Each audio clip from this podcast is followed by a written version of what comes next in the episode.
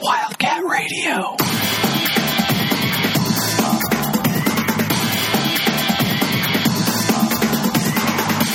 Welcome back, Wildcat faithful, to the Wildcat Radio podcast. My name is Ronnie Stoffel, and as always, I'm joined by Mr. Adam Green. Adam, how you doing, buddy? It's good to hear from you, man. Like I feel like we didn't. We are going to say we weren't going to do a show until Arizona won again, and then finally we get to do a podcast. So I'm doing Yeah, you good. know- it was a fun weekend. Yeah, you know, we, we definitely uh, we didn't we weren't too transparent about that with our listeners, but that was certainly our little handshake deal under the table thing we had going on, and uh, Didn't think it would take that long, but you know, so be it. but they did it, and here we are. So, so Adam, it's funny before uh, before we started recording, right? I I, was, I pointed out that anybody born after Saturday, February 26, 1983, has never suffered this type of losing streak as an Arizona Wildcats fan. Is is that fair to say that was rock bottom? I mean, how I much hope worse? so. I hope. I, I mean, mean- well, look at where it started, right? The the L.A. trip without Chase Jeter.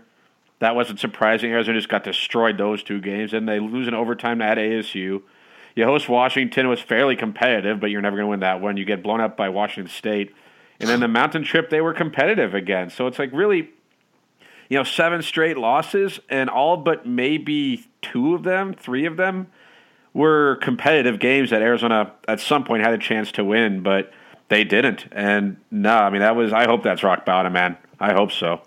Yeah. So as a result, and obviously we'll we'll touch on this a little bit more after the Bay Area schools visited Tucson, and the seven game losing streak was finally snapped, and thus a two game winning streak with three more to go with the rest of the regular season before we head into the Pac-12 tournament.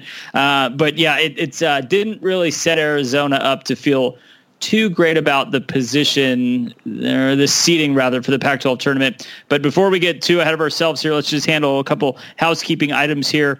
Wildcat Radio podcast, subscribe for free through iTunes, Google Play, Stitcher, any podcast catcher. As far as social media goes, be sure to follow the podcast on Twitter or Wildcat Radio handle, Wildcat Radio AZ the the Wildcat Radio website as well, wildcatradioaz.com, the exclusive home for all of our written content. You know, Adam, let's let's just go ahead and you know you you, you touched on there were some pretty close games along that seven game losing streak.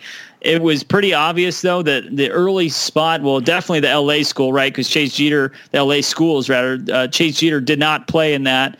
Um, Chase Jeter did return for the ASU game, which was game three of the seven game losing streak, but uh, you know he, he just was somewhat of a shell of himself, right? And even that Washington game, he was still in a funk. Washington State, really no, I, I can't even make heads or tails out of that game. I mean, that that was just so mind boggling. I, Yeah. I, I don't even know what to make of that game. Um, but you know, you kind of started seeing some flashes of the Chase Jeter uh, that we had seen early on in the season. Uh, you know, and, and and the mountain trip as- as far as like at Utah, at Colorado, he definitely came back pretty strong over the weekend with the Bay Area schools.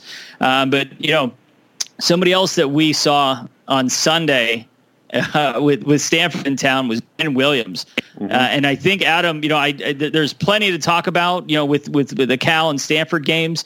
Uh, you know, as far as Chase Jeter was concerned, you know, Ira Lee's continuing on this upward trajectory, uh, but but I really want to focus on Brandon Williams because I Adam, I you, you- we will never be able to prove it at this point, but I think it's fair, and I think that everybody can agree that if Brandon Williams was, I mean, at least the the the the the, the same healthy Brandon Williams or level of healthy Brandon Williams that we saw in that Stanford game over that seven game losing streak, there would have been no seven game losing streak. Uh, how did you feel that Brandon Williams looked on Sunday against Stanford? I mean, rusty.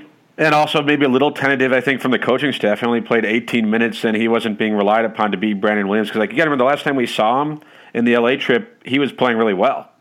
He was aggressive. He was playing hard. He was taking shots. He was their main guy. Of course, he had to be. In this game, he was kind of deferring a little bit more. But really, the key is just him looking healthy, and he did do that. So, but I mean, you're right. I think that if he did play, if he wasn't hurt, then Arizona doesn't lose seven straight games. I don't know which game Arizona wins, but it's you know they went into this saying just to kind of go backwards just a little bit. If you would have said no Chase Jeter for let's just say the first four games of that stretch, right? Because even though he came back for the ASU game, he wasn't himself. Well, you got the Bay or the LA schools, which are tough games no matter who Arizona has on their roster, at ASU, who's a very talented team, and then versus Washington, the best team in the conference. Like, okay, that's without Chase Jeter. Then you get him back maybe for Washington State, who was just coming off a game where they just worked ASU too. They were shooting lights out. Then you go to the mountain schools, which are also tough games for Arizona. Mm-hmm. You do it without Brandon Williams, so it's it's almost like there was never a good time for Arizona to be without key players. But this stretch in particular might have been the worst time for them to be without key players and hope they could still steal a win or two because it just the schedule wasn't that forgiving. And again, that goes back to Arizona not being exceptionally or exceedingly talented this season, which is why getting uh, Brandon Williams back for the game against Stanford, even in his limited minutes and that limited role he had, was such a shot in the arm. I think is what Sean Miller said after the game because he is Brandon Williams, and even if he's not himself quite yet, he's a threat every time he's on the floor, and it opens things up for the guys down low. It just gives them one more player who can throw out. Donald Miller said it too, just their depth improves dramatically when he's in the game. So it was great to see him back out there, and you hope that I guess you know this team isn't going to make the tournament either way unless they win the Pac-12 tournament, but you kind of hope that he can get himself back into form and this team at least as they finish up the season and go to Vegas, they could be at full strength and just see what they can accomplish there because without Brandon Williams playing like Brandon Williams, this team doesn't really have much of a chance going forward. Yeah, I agree. And now they're in position, currently sitting at seven and eight. I believe they're currently sitting in the eighth in the eighth seed. Uh, if the Pac-12 tournament were to start today, they'd be playing that eight nine first round game.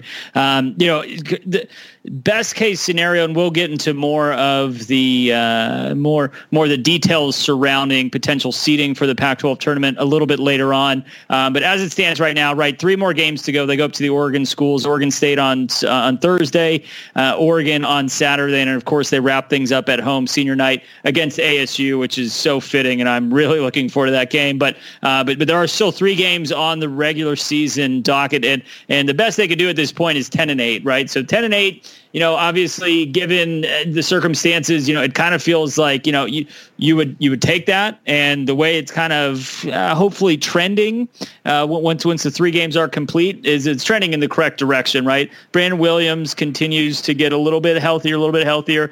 You know, you can kind of see as you mentioned, a, a, little rusty, hesitant in terms of shooting anything. You know, in the second half, you saw a little bit more life out of him. Mm-hmm. Um, but but I think I'm sure a lot of it was just getting his legs back, right? You know, kind of just getting the juices, everything flowing again. Real real game tempo uh, as far as all of that's concerned. You know, Adam, let, us go ahead and just quickly run through the Cal the the Cal game that took place on uh, Thursday night. Now this game, you know, Cal's so bad it's Cal, right? I mean, it, it took, I think, like 13 minutes for them to break double digits in the first half. I mean, they, they were playing, it, it, it was just, it, it, it was, the first like 10 minutes of that game, Cal was awful, but honestly, too, we didn't look too hot ourselves. No. that was a very, very tough tough 10 minutes to watch basketball there. Uh, luckily, luckily Arizona pulled it together really from that point on. They they went to halftime with a 30 to 20 lead, ended up uh, outscoring Cal pretty handedly in the second half by 15 points,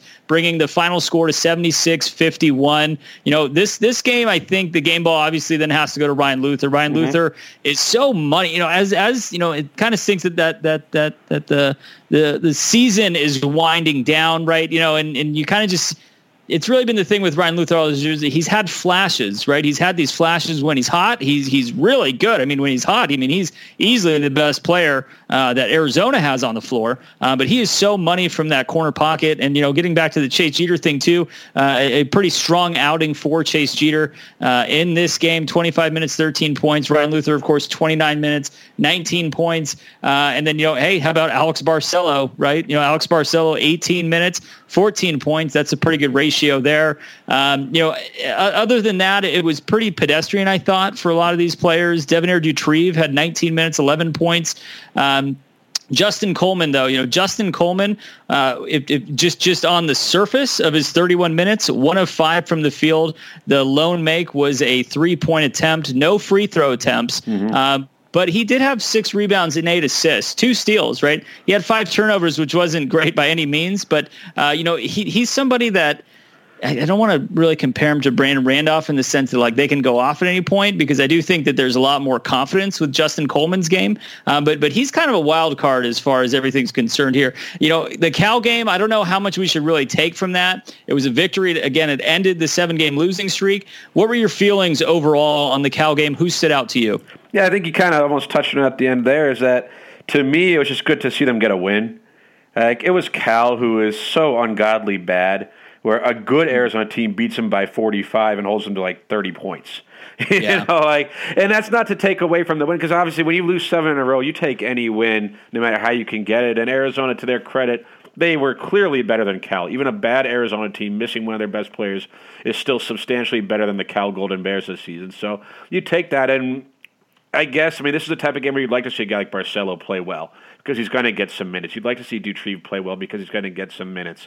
You know, the rest of the starters, they all did what they had to do. Luther was scoring, so that was fine. Jeter was scoring. He looked like himself out there. The rest of the guys, Coleman, Smith, Randolph, didn't have to do much other than what they did. So it's it's hard to take away a lot from this game. I guess at this point we know who Arizona is. At least we think we do. But Cal is just so bad where if you don't beat them by double digits, especially at home, I don't care who you are, then something went terribly wrong. So to me, this was that game where it's like, hey, losing streak over, that's great. And my mentality or my thought process, let's see what happens Sunday against Stanford because you knew that would be a tougher opponent than Cal. So I guess big picture, thank you, Cal, for being so terrible because it, it made for a like a very non-stressful evening watching Arizona in this one. But you know, it's good to see Ryan Luther shoot the ball well because no matter who you're playing, five of eight three pointers is very good. You know, you mm-hmm. mentioned Barcelo. He's showing some aggressive. He took seven free throw attempts in that game, which means he was going to the bucket, getting fouled.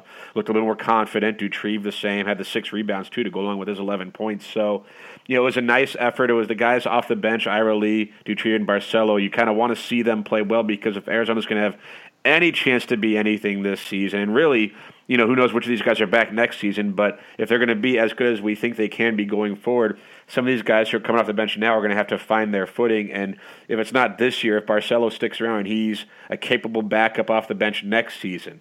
You know, if Doutrive sticks around, he's a capable guy, takes that step forward for next season, and of course, Ira Lee continues to progress this year, then Arizona will be much, much better for it. So, you know, I don't take a lot away from the win itself other than it's nice to get a win. But certainly some of the guys within the game, some of the younger players who haven't been stars this season, playing well and stepping up even against a really bad team was very nice to see.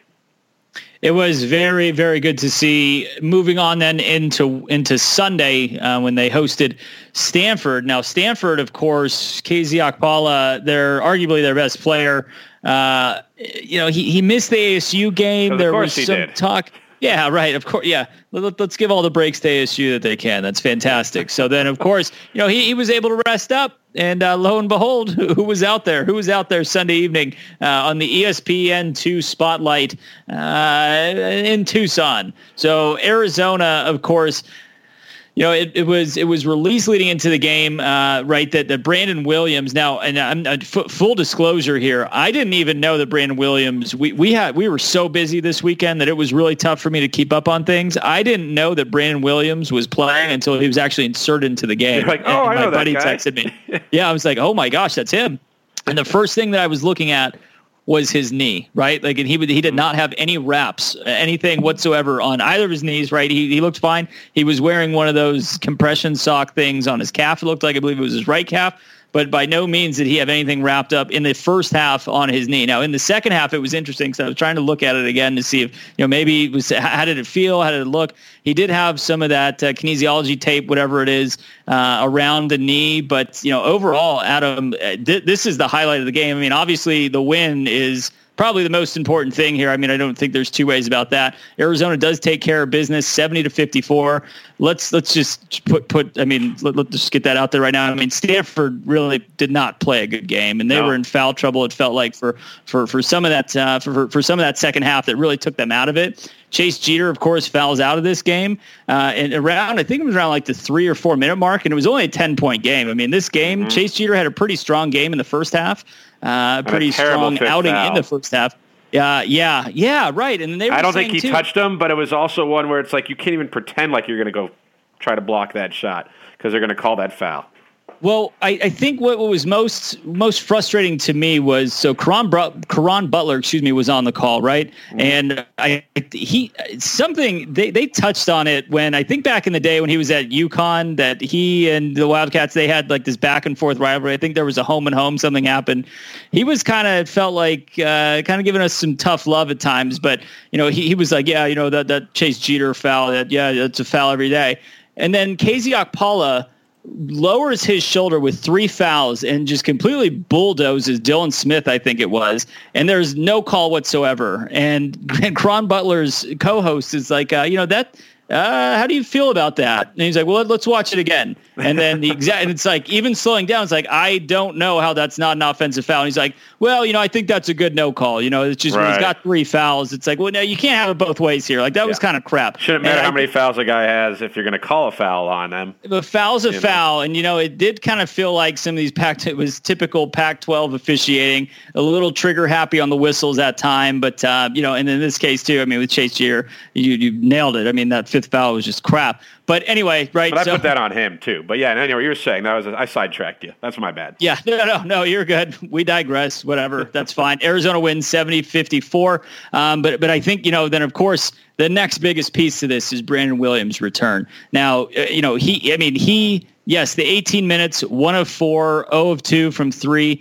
Uh, two free throws, right? I mean, he looked pretty aggressive. There were a couple strong drives I felt that he had to the bucket. Uh, and he didn't look scared of the contact or anything else. I mean, he looked pretty solid, I thought. Now, I am curious to know what exactly is going to happen moving forward, uh, how how the knee feels first and foremost, right? Like obviously uh, there there hasn't been any reports or anything about you know we there were setbacks and you know he re-aggravated an injury, this or that, you know nothing like that. So I think at this point, no news is good news, and you know you just hope that he progresses over the next three games, gets gets uh, all all up to speed for the Pac-12 tournament. Um, but but you know uh, I, I Ira Lee, I mean I, Ira Lee was was really the story of this game, and in the 20 minutes he played, now it was only half the game game, of course, but six of seven from the field, four of four from free throws, and he had some pretty electrifying plays. Uh, aside from that, Adam, you know, Justin Coleman, 14, 7, and 5. That's a very, very strong college stat line. I feel like anytime you can get up to five assists uh, in college, that, that's that's a pretty strong outing there. Again, Chase Jeter, four, 14 and four, ended up fouling out in only 21 minutes. Strong here and there.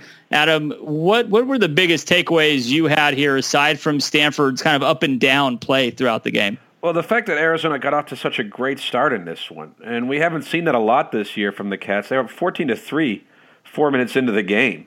You know, and it's like, okay, you knew it wasn't going to last. Arizona was, wasn't going to just blow them out like that, you thought anyway.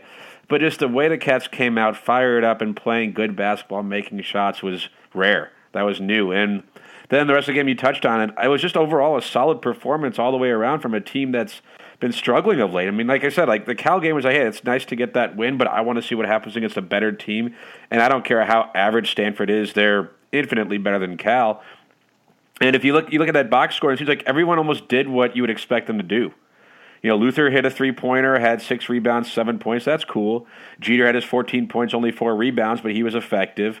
Randolph made four shots, including two threes. Finally, he made a couple of threes. Coleman had the assists and some rebounds. And of course, the bench guys all played fairly well too, filling their roles. So, you know, I don't know if there was really one player that stood outside of, I guess, Ira especially after Jeter fouled out he kind of stepped up and made some shots down low and provided some energy, some spark with some of his big dunks. But now this is one of the more complete efforts I feel like we've seen from Arizona, definitely recently, if not during Pac-12 play, just against a decent Stanford team with Okpala, who is almost unguardable when he's right, and he was just mm-hmm. there. He was just kind of a he was just a regular player. Like no one on Stanford really got going, and Arizona got a really balanced effort from their guys. And sure, they coughed up that big lead that they had, which was going to happen, and Stanford made it close, and then the Wildcats just pushed it back and then pulled away. So it was kind of like this was the game that you're used to seeing from Arizona from you know last year's team, the year before that, the year before that, team that would get off to a good start, it would get a little bit closer, and then they'd pull away.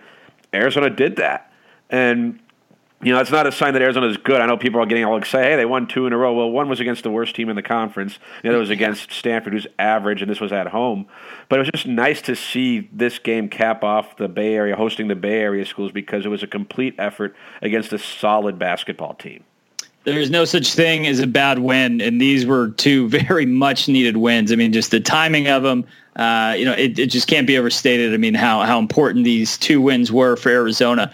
Moving forward, Adam, of course, now they will travel up to the Oregon schools. As I mentioned earlier, they they open that road trip at Oregon State on Thursday, and then they'll finish it up uh, in Eugene on Saturday. Both games, I believe, are actually on ESPN, which is good good exposure for a conference that's just having an awful year. But I mean, that's still helpful for me uh, being on the road and with the Watch ESPN app. So that's good stuff. But um, so Adam, I, I, think you know let's let's actually go through just a, a, few scenarios here because uh, earlier I was trying to figure out uh, exactly you know what is the best that Arizona could finish at this point, right? Again, we already said uh, they currently sit at seven and eight, which is good for the eighth seed right now, the eighth spot in the Pac-12. Now, this is where it gets really interesting, though, because I mean, there's just almost such a bottleneck. I mean, ASU sitting at at ten and five, right? So they're three games better than Arizona right now. Um, theoretically, theoretically, Arizona and ASU uh, could finish in a 10 and 8 tie, right? Because uh, if Arizona wins their next three games, which would include a heads up win over ASU, ASU loses all three games, there's your 10 and 8 tie. Now, That'd be hilarious, by the way. I don't expect it to happen, but it would be hilarious.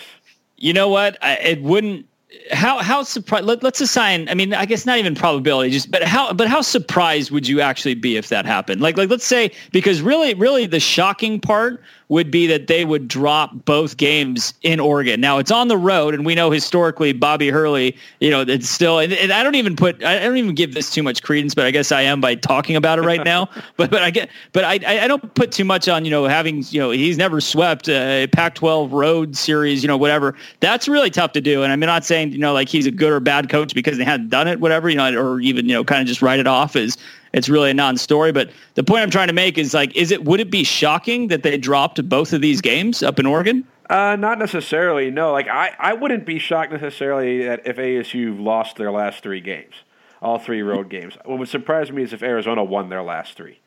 You know, if Arizona Fair. swept the Oregon road trip and then came home to beat ASU, I, I, I could see that. I could see ASU losing their last three a lot more easily than I see Arizona winning their last three. But you know, if you're the Sun Devils, obviously we're not a Sun Devil podcast. Thank God. I wouldn't want to talk about that team any more than we have to. But like they're they're inconsistent. They're very talented. Like they're good enough to win their last three games too. But we saw them; they were losing, getting outplayed severely by Cal for 20 minutes. And I know it's yeah. the first half, and they turn on the second half and pulled away like they should. But this is a team that has struggled at times. I mean, geez, Arizona almost beat them. And that was with mm-hmm. Brandon Williams and with Chase Jeter still working, you know, working his way back, not even being close to himself. So they're fully capable of beating, as we've seen, beating some really good teams, and they're just as able to lose to some bad teams or average teams. And both Oregon and Oregon State are, I mean, Oregon State's right behind them in the Pac-12 somehow, you know, so they're tough. And of course, Oregon, as though disappointing, they're at home and they're going to be tough to beat there too. So, you know, I hope ASU loses their last three games. That'd be great. Awesome. You know, at least because that means they lose the last one. I'll be very happy with that. But I just have a hard time seeing Arizona win their last three, or at least sweeping the Oregon trip myself. See, that's that's that's the key because to me, I you know, especially if Brandon Williams, you know, because by that point, Brandon Williams will have another another ten days, eleven days under his belt, right? Like mm-hmm. getting back up to game speed for that ASU game. Senior night in Tucson. I mean, how close the last game was in Tempe. They needed overtime for crying out loud to beat a a a team that has Chase Jeter at like 60%. I don't what even what what level of health did Sean Miller assign? Of course it's just kind of ballparking it, but obviously it was not himself no. and there was no Brandon Williams. So I mean I you, you got to figure that that that that bodes somewhat well. Now, of course, it's not a slam dunk, right? But like it bodes well for Arizona, I think that that game. Now, now the kicker is, of course, going to Corvallis then Eugene. Now, I think that you know, Oregon State is having a solid year, of course, uh, albeit in a really down year for the conference, of course. Uh, but Arizona has already beaten Oregon State this year. And that now, was of course, the game where Jeter got hurt. Yes, yeah, and and you know, and so what Jeter got hurt like early on in the second half too. Like I think, I think it was like the first half. I think it was early in the game. Okay, so there you have it. So they play. I mean, they played most of that game without Chase Jeter. So I mean, yeah. that that to me, you know, so they've already proven, you know, now obviously on the road's a different beast, but uh, they've already proven, you know, they they somewhat match up fairly well there with Oregon State. Oregon, you know, we always just have such a hard time going to Eugene. Now, of course, this isn't the same Oregon team that we've been accustomed to over the last few years, but you know, I mean, you know, it it kind of balances itself out. Tough place to play. Team's down a little bit. How's Arizona going to look two games from now? You know, another week of preparation, everything. Mm-hmm. Um, so I guess kind of getting back to just the whole point of this this just giant bottleneck of two through uh, two through ten in, in in the Pac-12 standings now. I mean yes, theoretically, too, Washington could end up. You know, I guess you know they, they could theoretically lose their last four games. Highly unlikely, and uh, you know even even if they did that, they would require ASU and Oregon State to win out to even then force a tie, you know, with with uh, shaking things up at the top. But but really, you know, it where it gets interesting for me, Adam. Uh, let, us just say that ASU and Oregon State are in Washington. It's pretty much locked. Washington one, ASU two, uh, Oregon State three. Right mm-hmm. from from that point forward, Utah four. USC five, UCLA six, Colorado seven, Arizona eight. Now, and I guess just uh, for consistency here with everybody in the loss column and how everything stacks up, Stanford is also sitting at seven and eight. And they have they they do not have the tiebreaker over Arizona, so they're sitting at the nine seed. Oregon has a six and eight record, sitting in the ten seed. So you can just see, you know, really from Utah down to Oregon, there is a two game differential in the loss column. So Adam, I mean, I, I went through it and I was trying to figure out exactly what is what is the highest, what is the best case scenario in terms of the seeding for the Pac-12 tournament. And you know, you sit there and you see Utah sitting at nine and six, theoretically, mathematically, rather, two games behind uh, Arizona's two games behind Utah. Now, the only problem is, of course, you know, Utah could could lose out, right? That could theoretically lose mm-hmm. out. Arizona wins it out and then you know that's fine. You know, you'd be able to jump Utah. The problem is that Utah, USC, UCLA, and Colorado, all four of them have three games left, and they all play each other. So it's like a little bit of a round robin there, which basically then constricts Arizona to only being able to advance as high as the sixth seed in the Pac-12 tournament.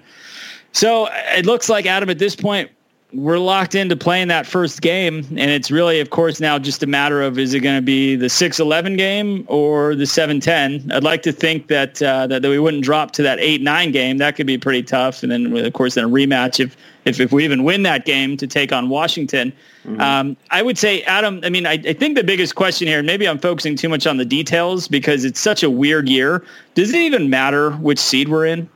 I mean, it depends if you go into this thinking that Arizona has a chance to win the whole thing, right? And obviously, I guess most of us probably feel like if Arizona's healthy, playing on top of their game, they could. But in that event, I don't think it does matter what seed they are because just the fact that no one in this conference is so otherworldly dominant. Where if Arizona plays well, and I, I I know they've only played Washington once and lost them. They played ASU, lost to them. Granted, it was overtime, but I don't know which team in the conference really scares me in terms of, I mean, they're Washington is more consistent. ASU is probably more talented. But I do think if Arizona is healthy and firing on all cylinders, they can beat anyone in this Pac 12 tournament because the Pac 12 is so just average at best. So, no, I don't think it really matters what seed the Cats are, who they play. It's really up to them. And that's not to say that they're better than everyone else because obviously Colorado podcast could say if they're playing on top of their game and UCLA is showing if they're on top of their game, they can play really well. So there's a lot of teams in that middle range. Like it wouldn't shock me if the Bruins won the whole thing just because they are still talented. You know, yeah. USC seems to be playing some pretty decent basketball. So, you know, there's a lot of teams that are in that group that could say, hey, if they play well and they catch the te- the opponent on the right day, then they can beat them. And I think Arizona's in that group. So, no, I wouldn't worry so much about you know who they're going to uh, you know who they're going to match up with. I mean, obviously, once it happens, you break it down, but it doesn't worry me what seed they're going to be. Other than hey, it would have been nice to get that first round, you know, that first day bye, but they're going to have to win now four straight if they want to make the tournament. Hmm. Yeah, and you know what we it just got to the point. You know, seven games, six games, five games, however many. Once that losing streak reached about, I mean, anything after four, it was like, all right, all right, they just need to get healthy, and they probably need to try to figure out what's the best route for them to to to run the table. You know, and especially after dropping those many games. Yes, yes, the first round bye was still on the table, um, but now it is clearly off the table. And four games in four days. That's uh, that's that's pretty, haven't pretty had tough. To, haven't had to do that in a while. You know, Haven't had to do been that the one or a the while. two seed for like the, every year for like the past four or five years. It seems like, or probably a few years ago when they had the Ryan Anderson year, they weren't. I don't remember what record Arizona was or where they were in the tournament. But I know they had the first round bye. Yeah, yeah, Yeah, they the definitely had a bye. first round bye. Yeah, honestly, I don't. kn- That's a really good. Uh, we'll probably need to follow up on that here in a minute. Exactly when the last time was. Uh, my guess would be. My guess would be Miller's first year because even the year that they lost, uh, what was it, Bucknell? Was it Bucknell in the NIT uh, Yeah. at home?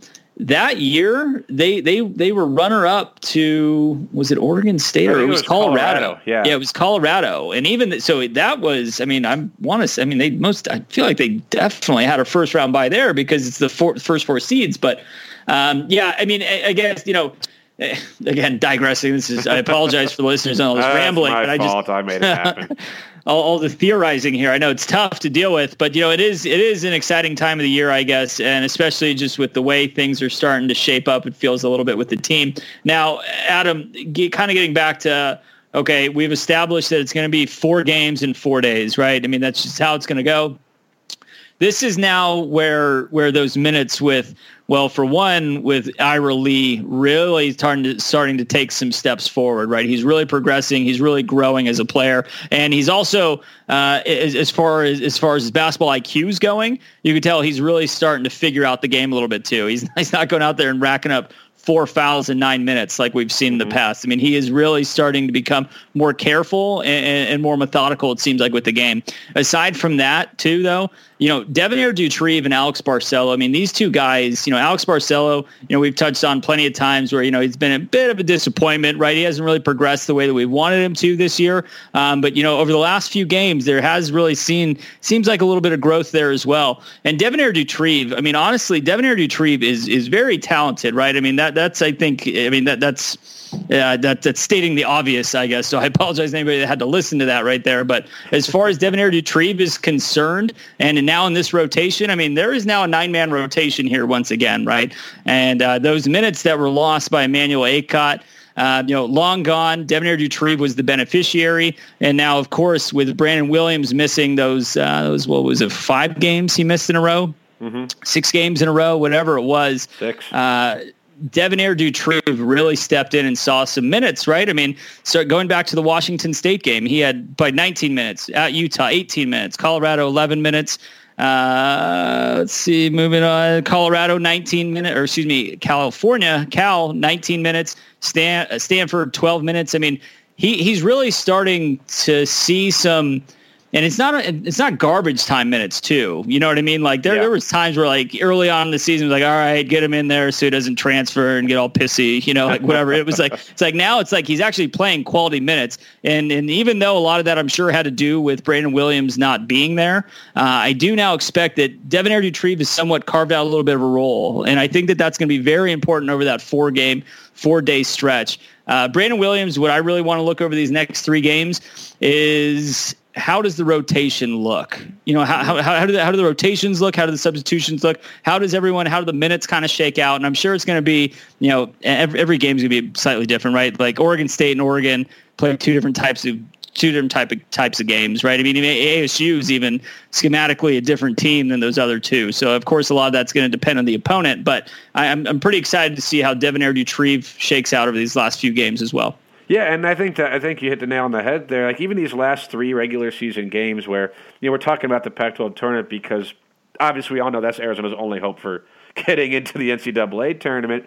But these last three regular season games are about the guys like Doutrive and Barcelo and Ira Lee showing that growth because you know that's if Arizona's going to have a chance winning four games in four days, they're going to need these contributions from their bench. And, you know, wherever this season ends up, and it's probably in the NIT, but, you know, you'd feel a lot better about things knowing that, hey, they've lost a couple games probably because of the Jeter injury, maybe a couple games because of the Brandon Williams injury. You take those things away, maybe Arizona sneaks in as a bubble team.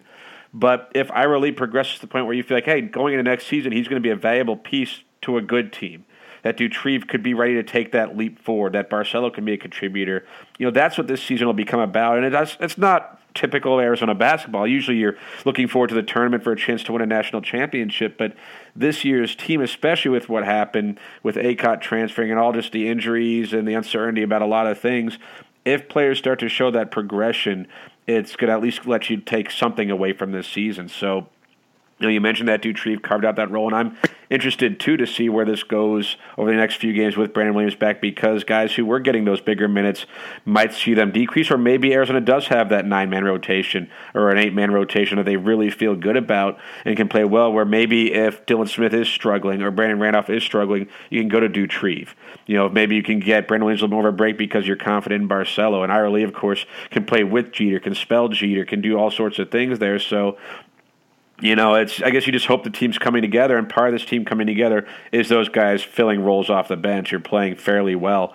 You know, every time they're on the court, if they play 15 minutes, if they play 18, if they play seven, you know, they are productive and useful. So, you know, that's what you're looking for, and you know, I guess it's it's not what I like watching U of A for. I usually like watching U of A mm-hmm. for them winning and being yeah. a championship contender. But at the same time, right now, if you're looking for something over these last three games, because obviously, again, uh, Vegas is where it's going to be determined if they make a run, if they can get the NCAA tournament. But these next three games, watch that. Watch the guys like Barcelo and Doutrive and Ira Lee and see if they continue that progression because that you know, it may not mean may not have meant a lot of wins this season, and it won't mean a national championship, but it doesn't mean it's meaningless. And I think that's something to keep in mind. And hey, if Arizona can somehow win these next three games and then go into March or go into the Pac-12 tournament with five straight wins, and obviously they have some momentum and maybe figured something out, who knows what can happen?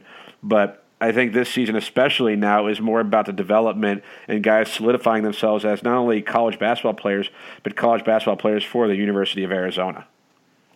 It is kind of interesting to think. So I'm I'm, I'm going to throw this out there, and I might sound like a complete nut job for even asking. Oh, I'm but, ready but I am, it.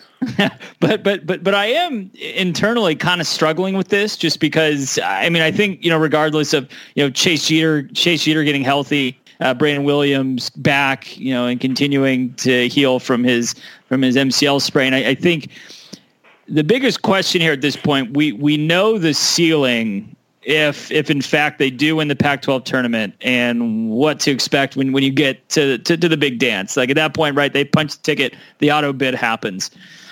Adam, the question I have for you is: Would you rather have a one and done scenario in the in the Pac-12 or excuse me in the NCAA March Madness tournament, or would you rather win the NIT? Oh, I'd rather get to the NCAA tournament and the one and done, if only because of what that would mean for this team. That back against the wall they found a way. I guess if it's winning four straight games in Vegas, I think that would say something. I think that would say a lot more than winning the NIT for them. Um, mean, obviously, you want to see more games, but I think just for this team getting to the NCAA tournament, however it happened, would mean a lot. You know, to not yeah. be the team that broke Arizona's streak. The shoot just for the f- hilarity of it, where if Arizona makes it, maybe that knocks a team like ASU off the bubble. you know, like yeah. just the fact that this would be the like if the worst season that Arizona has, I guess since Miller's third season, if the worst season ends up with Arizona still making the NCAA tournament, then I think that would just be an amazing thing. It would just show that this team never quit, that they did improve, that Miller did keep them engaged and do one of his best coaching jobs, which to me would mean a lot more than maybe winning the NIT because, you know, it's the NIT. You know, the last time Arizona was in it, they looked like they didn't care when they lost to yeah. Bucknell in Tucson. Mm-hmm. So just to me, just getting to the NCAA tournament, what it would take from this point on would say more than winning the NIT would, or even just getting bounced in the first round of the NCAA tournament. Just just getting there at this point, to me, would just mean everything. All right. All right, you talked me into it. I, yeah. I think I think that's gonna be my answer too. yeah, I, I, think so. you know, it's funny though because it, in in a selfish way, I'm just thinking like, okay, because I do still expect them. I do still expect them to at least make the semifinals of the Pac-12 tournament, right? And if they don't have a first round bye, that means they played in three games, right? And so I guess I'm just thinking selfishly, like how how many more games could I at least you know, hitch my wagon to, you know, like actually care about as far as the season's concerned. Oh, until it's and, over, it's not. Like right now, as bad as this team has played, and you know, they they could still make the NCAA tournament. It's obviously not likely, yeah. but until the season is officially over, there's always a chance. So yeah, I mean, if Arizona plays well, let's say for instance they split this weekend against the Oregon schools. Let's say I don't know they beat they lose to Oregon State, but they beat Oregon, and they come home and they beat ASU you know, they're winners of four of their last five, including a win over ASU, including a road win at Oregon. You're feeling pretty good about them. you know, maybe not saying they're going to win the Pac 12 tournament, but you're saying, okay, Arizona's starting to play their best ball at the end of the season when you want them to be. And I think, and this is almost like I think for every season, you kind of just want Arizona to be healthy and have their be- whatever their best is. You want them to have a chance to play it. And Yeah. you know, last year they had that, and they flopped against Buffalo in the first round. It's like Adam, Yeah, don't bring that up. yeah, that's still I put that more on Buffalo even than I do Arizona. You know, the year before that, you know, Trier didn't. I mean, he came back finally after that long suspension, that mystery thing in Arizona, the Xavier game. But just, my point is, if Arizona can get to the Pac-12 tournament healthy and in rhythm with Brandon Williams playing like Brandon Williams, and Arizona gets to the semifinals, loses in the second round, goes to the championship game, whatever happens, you say, you know what? At least they had the chance. Yeah. And it didn't seem like that was the case, especially without Chase Jeter and definitely without Brandon Williams. This team wouldn't have had a chance. We saw them lose seven straight games because they were missing those guys for some combination of that. So, mm-hmm. you know, these last three games are about just seeing where this team can be, getting these guys ready to go and see if they can't make a miracle run in Vegas. Because again, like we look at this, we say Washington, they're thirteen and one. This isn't a great Washington team. You know, they're fine, they're solid. They're not going to beat themselves, but they're not supremely talented. You know, Yeah. ASU might be the most talented team in the conference, and they're not as well coached as some of these other teams, which is why they're so inconsistent. And then Oregon State, do we really think they're the third best team in the conference? Utah, No. number four. No. So it's there have been. I don't know if there's been a worse Arizona team that's made a run in, in the Pac-12 tournament, but there's certainly better teams that they've run into that they're going to be playing. Like it's still the Pac-12. Right. So it's still a bad conference. It's being someone has to win it. Someone has to lead the conference, but it's still a bad conference. And yeah, until Arizona's knocked out, then I guess if you want, you can believe that they can make that run. And who knows if they do? That'd be hilarious. It'd be so much fun. Because Well, it probably would knock a team like ASU out of the tournament if Arizona were to win the Pac-12 tournament. Well, that that actually makes me want to one and done even more. That that's hilarious. That I mean, I actually I hadn't considered that. I, I think you're 100 percent right because their ASU is going to be a bubble team. They're There's no the way the It's be Pac-12 of gets those. two team, I mean, more than two teams in. No way. Right. Yeah. Yeah. And then I think at this point, like if Wa- I mean, Washington's pretty much locked themselves in. So I, I think that they, they would have to probably lose. Uh, their so they have to lose like the next five games, right? The last four of the regular season, and then lose the very first game of the Pac-12 tournament to even be considered on the bubble. And I still think they're probably in. Um, but I, yeah, I, I think that's a really good point though, because if if you think about so if, if you think back to that year, um, it was right before Miller came on then, right? And it was the Jordan Hill Chase Budinger year. And somehow, somehow they made they made the NCAA tournament and then pulled one of the 12-5 upsets. It was over, Over Utah, Utah, I believe. yeah. Yeah. And then they beat Cleveland State because Cleveland State beat the they were the 13 seed, beat the 4 seed in the next round. And here we are sitting in the Sweet 16. And then I mean, played like, Louisville, uh, an actual good team, and got smoked. And set the worst loss record. I think. I I think think, that still stands. Yeah, it was they lost by like forty something points. But you know so what, Adam? bad, but they made it there. but you know what, Adam? The point to that story is they made it to the Sweet 16, and that Sweet 16 was very sweet. That whole that whole week leading up to it. The point to that is like you just don't know how it's going to shake out. You know, that's why it's like maybe just get there, just get there and see. I mean, crazy things have to happen. Other teams have to win, but you just focus on yourself. And you know what? Because the other thing too, like let, let, us actually play this through then because uh, of course a lot of this depends on you know how everybody else shakes out. And by I mean everybody else meaning everybody else in the tournament basically all the power five schools right? Because I'm pretty sure a power five school does not get seated lower than a 12 seed. So the the lowest that they could go is a 12 seed. I, I fact checks ch- fact fact checked me on that I'm pretty sure but I'm pretty sure that's the case. So let, let's assume that that is the case they win out here, Adam, right? So they if they win their last three games, that puts them at 19 and 12. They win their next four games and get the automatic bid. That puts them at 23 and 12. Now, coming from just a very, very, very poor conference, the weakest of the Power Fives, and then probably even weaker than a lot of the mid majors this year. But um, 23 and 12. I mean, you got to figure they're no higher than a 10 seed, right? Like they're they're going to be like 10, 11, 12. So probably not a 12, but probably like that 10, 11 range. So now you get into the situation where, okay, the 10 would play the 7, uh, the 11 plays the 6. Those are pretty comparable matchups usually. You know what I mean? Like those are pretty those, those are usually coin flip games. Uh, not not as much as like the 8-9 games, but uh, but but those 7-10 uh 7-10 6-11 games, I mean those are usually a bit of a coin flip. So Now they were going way ahead of ourselves, by the way. I like that though because we may not be able to have this conversation again. we have to do the hypothetical tournament matchups because there won't be any real ones to talk yeah, about. Yeah, exactly. Yeah, we're gonna have to wait a year for this. So no, I mean, I, I, guess I mean, look at some of the teams. If you want to go down that road, and I'll play along. Like there are probably teams that are worse than this Arizona team that have made NCAA tournament runs. You know, you get hot and any you know, matchups work your way. You make some threes, and it would. You know, I say this now because I want to talk myself into it too because it'd be fun. But it'd be so fitting that this team makes the run. You know that somehow they get hot and they pull one of those like Syria, like or UConn teams, and they only made the tournament because they won their yeah. conference tournament, and then just uh-huh. get hot and carry them.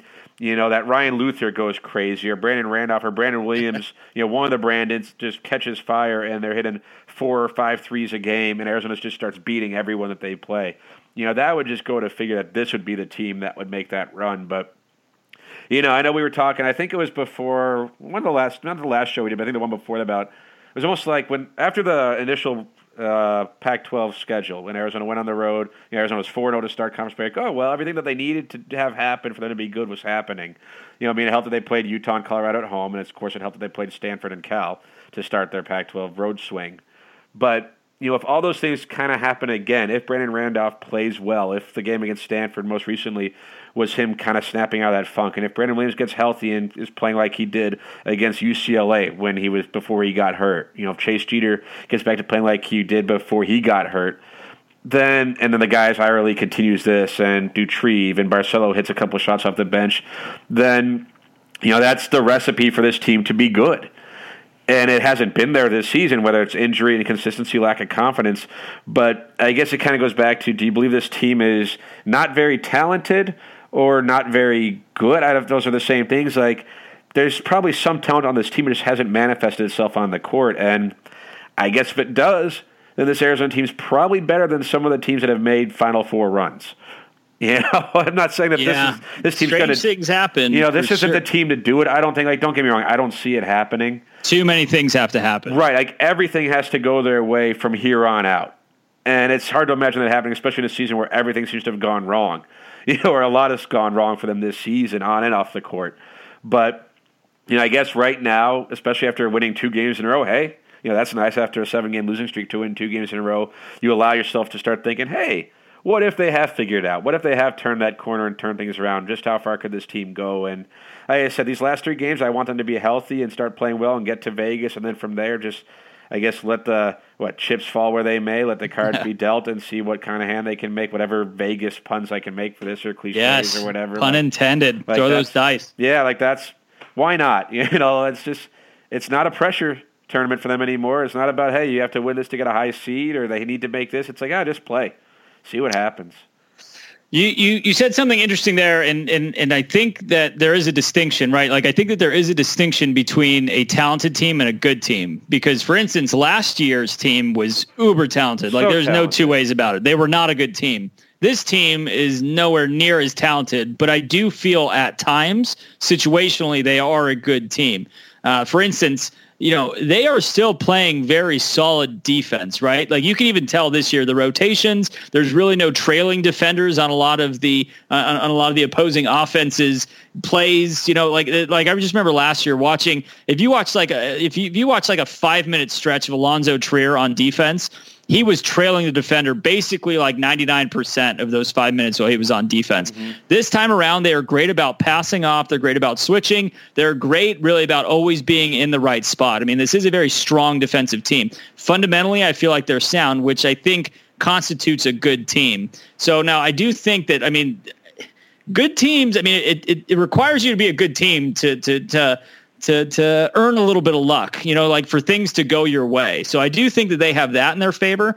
Um, but you know, I, I I love the whole idea of you know ma- making a run in the Pac-12 or in, in, making a run in, in, the big dance. But um, I guess we'll just take it day by day. You kind of have to. No, yeah, yeah. Like I don't.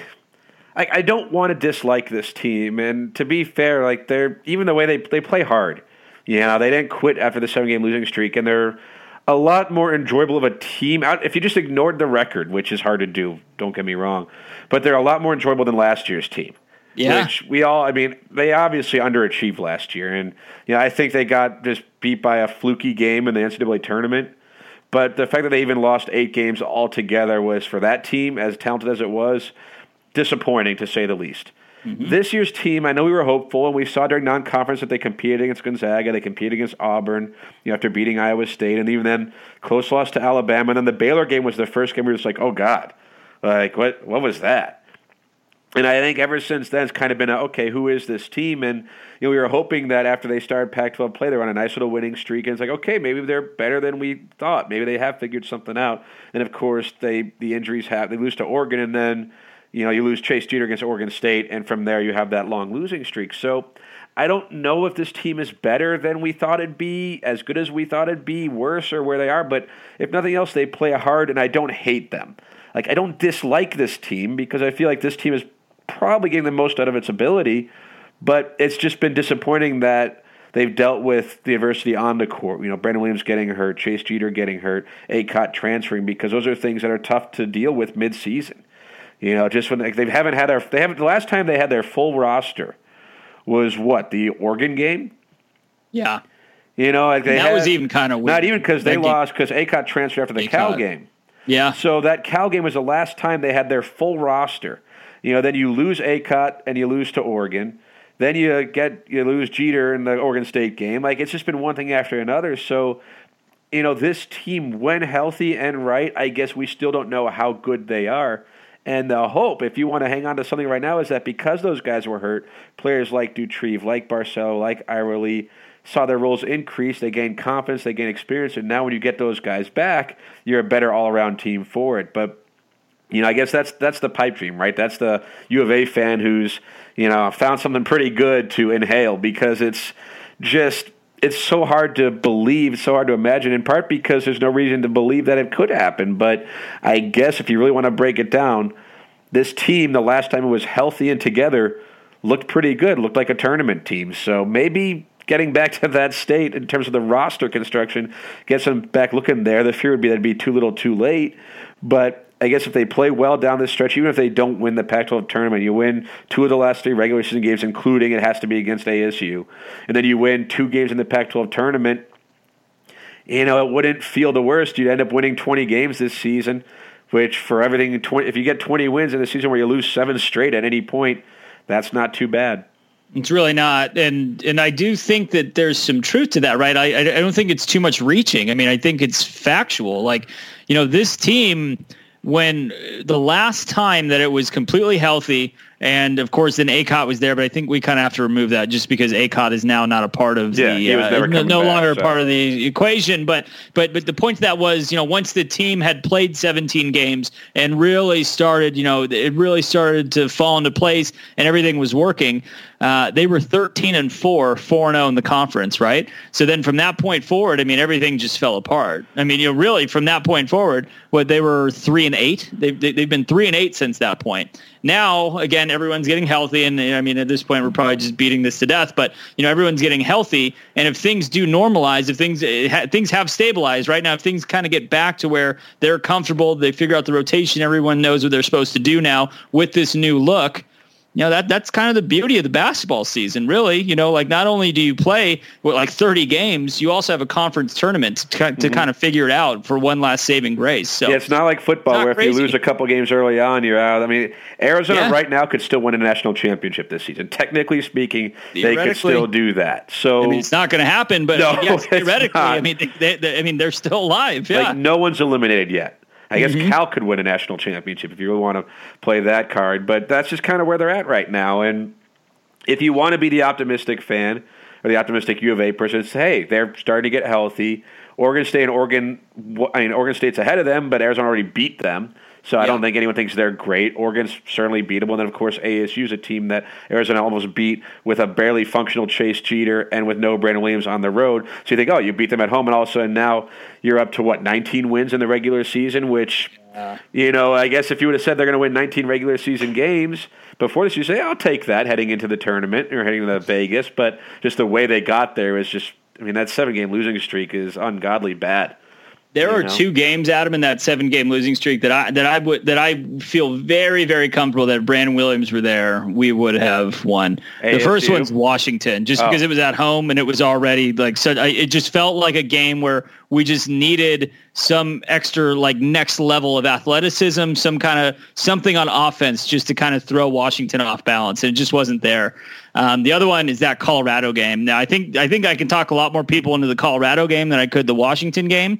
But I really just I, I that Colorado game just stings because Colorado is not that good and it was already once again i mean and, and coincidentally it was the exact same score right we lost 67-60 and you know that game would just feel so much better right now we'd be sitting at eight and seven and, and really that, that first round bye would still be in play at that point you know like things would feel better i mean it would still be somewhat unlikely but it would be in much better position to get that and just overall you know setting yourself up for more success down the stretch, right? I mean, you again, it gets back to you need as much luck and as many breaks as you can get at this point moving forward. So, well, I mean, just if Arizona beat an ASU, you know, you lose those too. two games to, in the LA's trip, and then you beat ASU. Then okay, you lose to Washington. Maybe you have some confidence you beat Washington State because that game was just weird.